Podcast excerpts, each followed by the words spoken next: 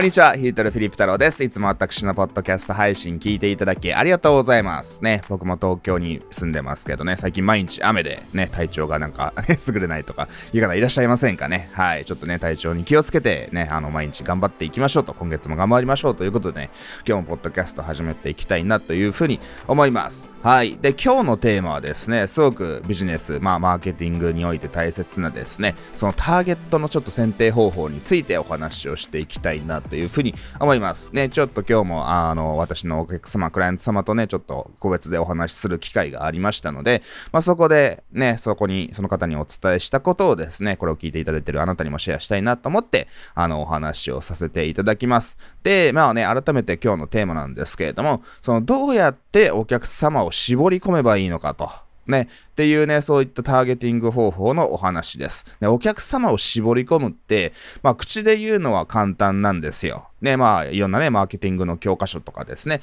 えー本とか、えー読んでみても、ちゃんとお客様をね、理想のお客様を絞り込みましょうねっていうことが書いてあるんですけど、いざじゃあ自分がね、そのお客様を絞るってなると、いやー、どうなんだろうと。ね、やっぱその、それ、これってすごくなんていうのかな、直感に反することなんですよ。ね、みんなそのね、直感を信じましょうとか言って、まあもちろんそれが有効な場合もね、人生においてたくさんありますけれども、そのビジネスにおいてですね、そのやっぱ一般的なね、直感っていうものを信じてしまうと、やっぱりね、ほとんどの人と、ほとんどの会社と同じ結果になってしまう。ね、ほとんどの人っていうのはね、やっぱその理想的なね、結果というかね、その状態を手にすることができてませんので、そのやっぱりですね、あの、やっぱその自分の直感に反することをいかあの行う、積極的にね、行わなくちゃいけないので、まあすごく難しいわけですよ。で、本当にね、直感っていうのは、そのやっぱりね、できるだけ多くのお方をですね、お客様を、えー対象にして、やっぱビジネスを拡大していきたいと思うわけじゃないですか。まあこれこれが直感というかね、なんかね、素直に考えればそうですよね。はい。ね。で、特にそのやっぱりね、大手の企業とかを見てると、まあすごくね、なんていうのかな、あの、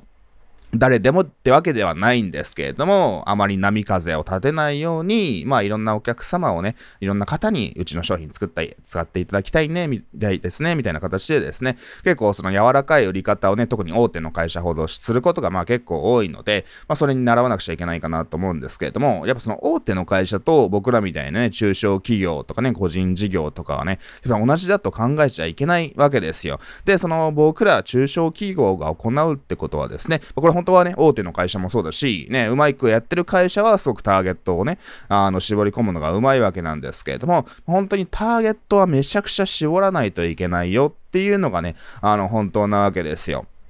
で、ちょっと僕の例に例えてみれば、まあ、僕もね、日々そういった、なんていうのかな、ビジネスをね、拡大していく上で、まあ、その葛藤みたいなのはあるわけなんですけれども、その、例えば僕であれば、そのね、やっぱその企業の経営者様、まあ、もしくは個人でやられてるフリーランスの方とかも含めてですけれども、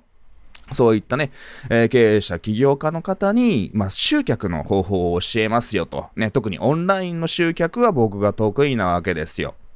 で、ネット上で、まあ、そのコンテンツやコンサルティングであったりですね、何か物を売りたいっていう場合も含めてですね、そういった広告のね、あのテクニックであったり、考え方であったり、じゃあ実際にどうやってサイトを作るのか、どんなシステム、メールマガジンとか、ね、どうやってなんかね、その自分の動画とかをアップロードしてっていう形でね、そういった、あの、マーケティングセールスに関するいろいろね、テクニカルなノウハウ、なんかが、そのやっぱり僕は、そのなんていうの得意というか、そのなかなかね、同じようなことを詳しく教えている方がやっぱ少ないので、まあそこはチャンスかなと。ね、やっぱその、ライバル不在なわけですよ。ね、あの、やっぱそのマーケティングっていうのかな、そのやっぱビジネスって、そのね、僕も集客のやり方を教えてるっていう形でね、まあすごく同業者さん、僕と同じようなことをやられてる方って世の中にね、あの、腐るほどいらっしゃると思うんですけれども、そういったね、あの、まあ、人がたくさんいるってことは、まあそれだけ需要もあるからなので、そういったね、需要があるところでね、仕事をする、飛び込むのはすごくおすすめなんですけれども、でもその中にどこに穴があるかな、これね、ニッチっていう言葉なんですけれども、そのニッチ、ね、あのこの市場のね、人が集まってる、ね、すごくホットな需要がある、えー、業界ね、市場の中でどこに穴が開いてるかなと、他のね、同業者さんっていうのかな、同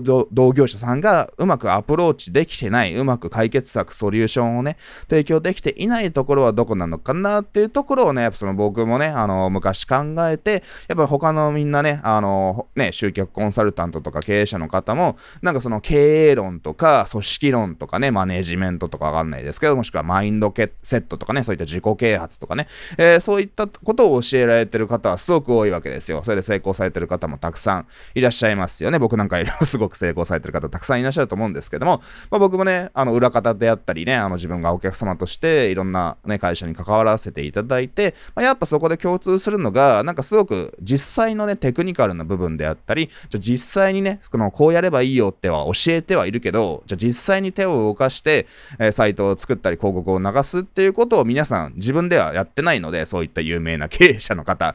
とかね、講師の人ほどもなんか外注さんとかね、スタッフ、ま、任せ、まあスタッフさんがやってるならまだいいと思うんですけど、なんか本当に外注さん任せで自社にノウハウがないみたいなところでですね、なんかそこら辺うまく教えられないので、せっかく高額なお金を払ってですね、最初はやる気になってるお客様も、結局じゃあ家に帰ってなんかね、自分がね、家とか会社でね、自分で手を動かさないとビジネスってね、成り立たない、何も進まないないわけじゃないですか。そこですごく立ち止まってしまう、つまずいてしまう方が多いので、まあ僕なんかはそこのね、あの手助けができる、そこが強いですよっていう形で、まあ本当にたくさんのお客様をね、あの集めることができているわけですよ。なので、そのね、僕なんかも、ね、あの、なんていうのかな、あの、まあ、本当に経営者っていうのをターゲットにしているわけです。はい。で、経営者の中でも、その僕の強みはここなので、で、他のね、人がね、こういったところが弱いので、まあ、その解決策を提供できるよっていうところでね、あの、うまくいってると思うんですけれども、じゃあここで、ね、なんかもうちょっとじゃあ僕はもっと幅広くビジネスをしたいなというとこ、ことでですね、じゃあもっとなんかその副業でね、あの、稼ぐ方法を教えますとかですね、まあ、もしくはその僕結構動画が得意なので、まあ、最近であればね、その動画を使って毎週ね、50万円稼ぎましょうみたいな結構広告ってあるわけじゃないですか。例えばそういったね、まあその稼げるかどうかは置いといて、まあ、そのね、動画撮影、編集とかですね、まあそこからまあそれこそ広告を使ったりしてっていうね、まあフリーランスの方とかね、まあこれから起業したい方向けに、まあノウハウを教えることはできるんですけれども、まあ、その、教えたくないよねっていうか、そういった人の相手をしたくない、まあ、自分のビジネスのコアに合わないよなっていうところをね、あの、やっぱり感じるわけなんですよ。ね、そのやっぱりその直感に従うと、じゃあね、やっぱそのね、あのまあ、本当によく言われるのが、やっぱ僕も割とね、ちゃんとお金があると言ったら失礼かもしれませんけれども、まあ、そのちゃんと商品があって、まあ、ビジネスをすでに走らせている方っていうのがね、やっぱその理想のお客様で、まあ、僕にご相談いただいてもね、うまくいくことが多いです。ね、ぶっちゃけあの、ビジネス、なんかこれから起業します、あんま商品とかないです、考え中です、みたいな人がなんかたまにね、あの、僕のところに来ちゃうんですけれども、まあ、そういう人はま、大体すぐね、あの、辞めちゃうので、とかね、返金になったりするので、まあそこはね、あの、なんかそういったお客様をなんか無理にどうすれば助けられるかなっていう考える暇があったらですね、その、そんなお客さんはね、言っちゃ悪い、言葉は悪いですけど、捨ててしまって、まあちゃんとね、ビジネスがまずね、あの、走らせていて、で、そこで、ね、やっぱその僕のお客さんなんかも、やっぱ毎日すごく忙しいと、ね、僕から言わせればすごくなんかね、あの、そんなん自動化できるでしょうみたいなことをコツコツね、なんかちょっと古いテクノロジーでね、古いやり方でコツコツやってますみたいなね、もっとなんかすごくね、大切な仕事に集中したいみたいなね、えー、そういった、まあ、すでにビジネスを行われている、まあ、経営者の方っていうのが、あの、ターゲットなわけですよ。ね、やっぱそこに集中することが一番のね、そのやっぱ自分の強みなわけじゃないですか。やっぱそのね、あの、これはどんな大きい会社でもそうなんですけども、やっぱその一つの会社で、すべてのその市場の中にあるね、すべてのお客さん、すべてのターゲットっていうのを、あの、絡め取るじゃないですけれども、相手にしてね、ハッピーになってもらうことって僕は、えー、できないと思ってます。やっぱどの会社にもですね、えー、強みがあって、ね、これまでの経験とか経歴とかですね、まあその商品のね、あのー、作ったりとかね、今までのね、そのトラブルをに対対抗対応してきたとかですね。まあそういったものがやっぱその自分の強みになるんですけれども、やっぱその分野外じゃないですけど、ちょっと得意じゃない新しいことをやるっていうのはですね、そのやっぱり結構ね、あの、難しいわけですよ。ね、もちろんそうね、自分のターゲットのお客さんが望んでいることであれば、やった方がいいですよ。僕も昔広告とか得意じゃなかったですけれども、やっぱ自分自身も広告必要だし、世の中にね、経営者の方で、やっぱそのウェブ広告自分で代理店とかに頼らず自分でもっとできる方法を知りたいなとかね、えー、そういった需要が多かったので、僕なんかはね、そのやっぱ広告っていうところにね、この数年間踏み込んでいって、結果を出すことができて、それを人に教えてるわけです。でも、じゃあそこからもっとですね、なんかね、何も商品がない人でも簡単に稼げる方法を教えますよっていうと、まあ、そういう形でね、ビジネスを拡大しているあの方もいらっしゃるので、それはそれでありなんですけれども、あの、やっぱりそう、あのね、基本的には、その本当の理想のお客様じゃない人に商品を売るっていうのはね、あの、なんかビジネスチャンスに思えても、あの、やめた方がいいです。はい。ね、僕は本当にね、あの、今までも、ポッドキャストの中でお伝えしてきたと思いますけれども、やっぱ最初は本当にね、あの、ネットでお金を稼ぎたい人なら誰でもいいな、みたいなね、その、メッセージを発信してしまった結果ですね、本当に儲け話、ね、何も商品ないんだけど、これに金突っ込めば、お金がもっとね、あのね、入ってきて、左打ち輪でですね、あの、もう引退して、もう老後は楽々暮らせますよじゃないですけれども、ね、で別にその自分がなんかビジネスを立ち上げるっていうよりかは儲け話を求めてる人が来ちゃったので、ね、でそういう方って言っちゃ悪いですけど大体その IT スキルとかもやっぱり弱いので、まあ弱いからそういったのはね、あの儲け話を求めてやってくるわけですよ。まあ僕は儲け話をそんな売ってたつもりはなかったんですけど、でも結果的にね、そういったお客様が集まってきてしまったってことは、まあ僕の責任なので、まあ僕のね、メッセージとか、それまでのなんかね、発言とかにやっぱ問題があったのかなっていうところでね、まあそこは反省してるんですけれども、やっぱそのターゲットじゃないお客さんをね、相手にすると本当になんか心が折れるんですよ。ね 僕もなんか昔は本当に一時期パソコン教室かなみたいなね、あの、高齢者向けのパソコン教室かなみたいなね、その自分はマーケティングとか教えたいのに、なんかその Facebook にログインできませんみたいなね、そういった、あのね、すごくじめるって何ですか？みたいなね、そういった本当の、あの、右クリックとかでって何ですか？みたいなね、そういったレベルでつまずいてしまうお客様がいらっしゃったので、まあ、そう、当時はね、それに、まあ、頑張って向き合いましたけれども、やっぱその、頑張ってると疲れるじゃないですか。いや、でもそうじゃなくて、しっかりターゲットを、ね、その、狭めることによって、ね、ある意味対象者はね、あの、狭くなってしまうので、そのターゲットを狭めるってことはすごく怖いかもしれませんけれども、もうそれによって、やっぱその濃いお客様、理想のお客様が集まってですね、その、やっぱそのお客様としても、あ、この人は私にとってのメッセージを、ね、私、まさに私のことをね、あの、言ってくれてるみたいな形ですごくやっぱりそのね、メッセージを絞って対象者をね、絞ることによって、お客様としても、あ、この人なら、ね、ちょっと私の悩みを解決してくれるかもしれないっていう形でお金を払っていただけるので、例えば対象を絞るっていうことは、やっぱりそのね、あの、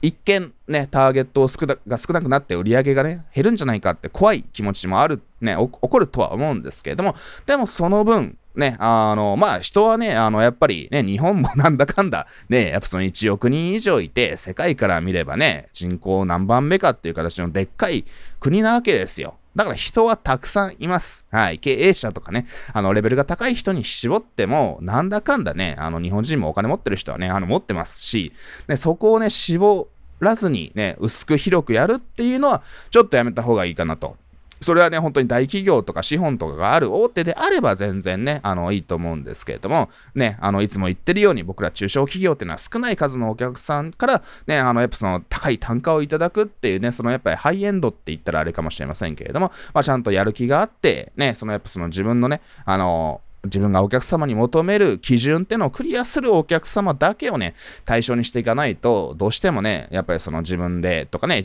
自分のスタッフがカスタマーサポートとかをしていたりとかね、自分が直接お客様を話してとしても、なんかその、自分って何やってんだろうと。なんかお金が欲しいからこの人になんかね、嫌なお客さんを相手にしてるのかなみたいになってしまうと、すごく心がすり減ってしまって、もうビジネスやめようかなみたいなね、感じでね、その精神をね、かなり病んでしまいますので、本当にね、あの、対象を広げたいと思っても、そこはね、あの、ちょっと踏みとどまって、ぜひね、あの、ターゲットを狭めるっていうことをね、すごく優先的に考えてほしいなというふうに思いますね。はい。ね、まあ僕の本日お話したクライアント様もですね、そのやっぱり、まあ本当にターゲットはできるだけ対象、あの、経営者にしたいっていうね、ことを言っていて、まあ、まだ自分の実力ではね、そんなハイエンドな経営者は見つからないので、まあ、ちょっとね、駆け出しの人でも、これから起業したい人とかね、あの、一人でやられてるような自分のような方をターゲットにするっていうのをね、まあそのね、中心に考えられているので、まあそれはそれでいいよって言ってたんですけれども、なんかそのね、あの、いや、このノウハウって、なんかね、もうちょっと一般向けにすれば、まあそれはそれでね、めっちゃ人気がありそうなんですよと。ね、まあ僕も確かに聞いて、ね、まあその詳細はね、一応、まあ守秘義務ってことでもないですけど、クライアントさんと話したの横でね、あんま詳しくお伝えしてるのはあれなんで、あの、具体的なことは言わないですけれども、なんかそういったね、あの、まあ確かに一般層にもなんか受けそうなノウハウなわけですよ。でもそのやっぱ一般の人がね、あの、来ちゃうとですね、そのやっぱりなんていうのかな、その自分のターゲットにはならないっていうわけですよ。はい。ね、そういったお客さんがね、えー、来ちゃうと、やっぱりなんかそういったね、あの、ターゲットじゃないお客様のご要望とかもたくさん来るわけじゃないですか。ね。で、それで、やっぱ自分が本来ね、あのー、サービスをするべき、サービスを提供するすべき、コアなお客さん層がある意味離れていってしまうみたいなね。あの、やっぱその何でも、何でも屋になっちゃいけないわけですよ。ね。だからある意味、そのなんていうのかな、あのー、ね、なんか、レストランで例えれば、例えばお寿司屋さんをね、あなたがやってるとしますよと。で、最近ね、あのー、なんかね、多くの人が、なんかさ、最近このエリアだと、例えばですけれども、そのね、あのー、まあ 例えばですけど、まあ、ありえないですけど、まあね、あのー、まあ、この辺りでラーメン屋が多いからじゃないですけど、やっぱラーメンがね、人気だから、ちょっとうちの寿司屋も、ちょっとね、新しいお客さんを呼び込むために、そのラーメンをね、あの、ちょっとランチタイムだけ提供しましょうとかですね、あの、そういうことをしたらどうなりますかね。はい。ね、なんかお寿司を食いに来てる、メインにね、食べに来てる、そのメインなね、ある程度お金を持ってるお客さんが、ね、じゃあそのランチタイムに来て、なんかそばでズズズってですね、ラーメンとかね、あの食べていてね、もしそのなんか、そのお客さんの層がちょっと普段より低かったら、ちょっとなんかやっぱ嫌な感じしませんかね？やっぱその異なるターゲットのね、お客さんが混じってしまうと、やっぱそのハイエンドなお客さんっていうのはちょっとやっぱそうね、あの、なんか違う方向に行っちゃったのかなみたいな感じで嫌がっちゃうわけですよ。で、まあもちろんね、これは極端な例でお寿司屋さんがラーメン屋に、ラーメンを出すってことはね、あの、ないですよね。イタリアンをね、お寿司屋さんがなんかね、全然じゃあお昼はパスタも出しますよとかですね、牛丼出しますよとかですね。ってなってし、ね、いくらね、あの、需要があって、集客が見込めそうだからといって、ちょっとね、あの、同じビジネスの中で、なんか違うことをやってしまうっていうのはね、非常に危険なわけですよ。ね、全然別業態で別事業でやるんなら、それはそれでいいかもしれませんけれども、まあ結構ね、それでね、まあ大手でもなんか別事業、あ新規事業やって失敗して、みたいなね。で、やっぱそのうちのコアはこれだからこれにリソースを集中しようみたいな感じで、そのやっぱその手を広げたんだけども、やっぱまた戻って、みたいな手堅くコア事業だけに集中しようみたいなね、あの、感じの会社ってやっぱその結構あるじゃないですか？そういった話よく聞きますよね。なので本当にね、まあそういった ちょっと飲食で例えてみれば非常にわかりやすいかもしれませんけれども、やっぱその自分のね、あのビジネスが、そのな自分は何屋さんなのかなと。で、自分のターゲットはこういった人なんだよっていうものをね、すごく自分の中で明確にして、こういった人がうちのね、理想のお客さんだな、アバターだな、ペルソナだなとかね、呼び方はいろいろあると思いますけれども、本当にね、そうじゃないお客さんを、やっぱそのビジネス拡大のためなんかもっとお金欲しいとかですね、そういったなんか自分のエゴとかのために、ね、本来、ね、呼ぶべきではないお客さんまで、あの、対象にしてしまうとですね、やっぱそのいろんなビジネスがね、うまくいかなくなって、あの、崩れていって、土台が崩れていってしまいますので、そこはね、ちょっと踏ん張って、ね、あの、ぜひ、ね、あの、やっぱその自分はこの狭い分野でナンバーワンになるんだよと、ね、あの、幅広くやるんじゃなくて、他のね、人生ね、あの、いろんな分野をマスターするほどはたくさんね、人生って時間ってないので、まあ、そんな暇があれば一つのことに集中して、この分野であれば、この業界でね、誰よりもこの人、この会社が詳しいから、この人にずっとお金を払い続けたいよってね、思っていただけるような、そういったポジショニングをね、あの、気づくことが非常に大切だなというふうに思ってますね。僕もそういった今気づ、ポジショニングをね、あの、気づけてるのかなと思いますので、ね、もちろんそれでね、あの、手を抜いてしまったらもちろんね、他の後から来るライバルさんとかにもちろん抜かされてしまいますので、まあ、そこはね、あのー、常にね、ナンバーワンでいるためには常に努力をしてね、常に行動し続けないといけないので、まあ、そこはね、すごくマインドセットとしてね、あの、僕も頭に入れてますけど、でね、ぜひあなたもね、この自分はこの狭い分野でナンバーワンになるんだよと。そこにターゲットに合わない人は、まあ、一応悪いけどお断りですよと、定常にお断りしますよっていうね、えー、やり方が、まあ、短期的に見るとね、ちょっと売り上げが減ってしまうんじゃないかって形でね、怖いかもしれない。直感にね、あの、沿わないかもしれませんけれども、そうね、自分の、あの、直感ってものは信じないでください。ね、やっぱその、ね、僕もいろんなね、あの、経営者の方とか、先を行くね、あの、成功されてるマーケッターさん、日本でも海外でもね、いろんな人から学ばせていただきましたけれども、そういったある意味自分の常識とは違う、ね、え、そんなことしなくちゃいけないのか、ちょっと怖いなってね、思うような、ちょっと自分の直感に反するようなね、あのことをね、あの行動するっていうのがすごく、えー、大切なことですね。成功への道はね、あの常識とは違うと、非常識な道っていうのをね、進むことが、えー、成功へのね、絶対ね、あの、確実な道だよってね、話をね、あの、よくするんですけど、僕すごく大切な言葉ですので、まあ、成功への道はね、非常識なんだよと、世の中とほとんどの人とが考えるようなね、当たり前のことをやっていたら、絶対にうまくいきませんので、ね、やっぱその、結果を出すってことは、やっぱり世の中の多くの人が手に入っていないね、そういったね、狭い、なんていうのかな、パーセンテージに入る、えー、ことですので、そういったね、人が行ってることだってのは、大体他の人とは違うことなんだよ。ある意味非常識なんだよと、他の人がやらないことをやっている勇気を持って、リスクを取ってですね、ちょっと怖いことをやってみるからこそ、素晴らしい他の人が羨むような結果がね、手に入るんですよと。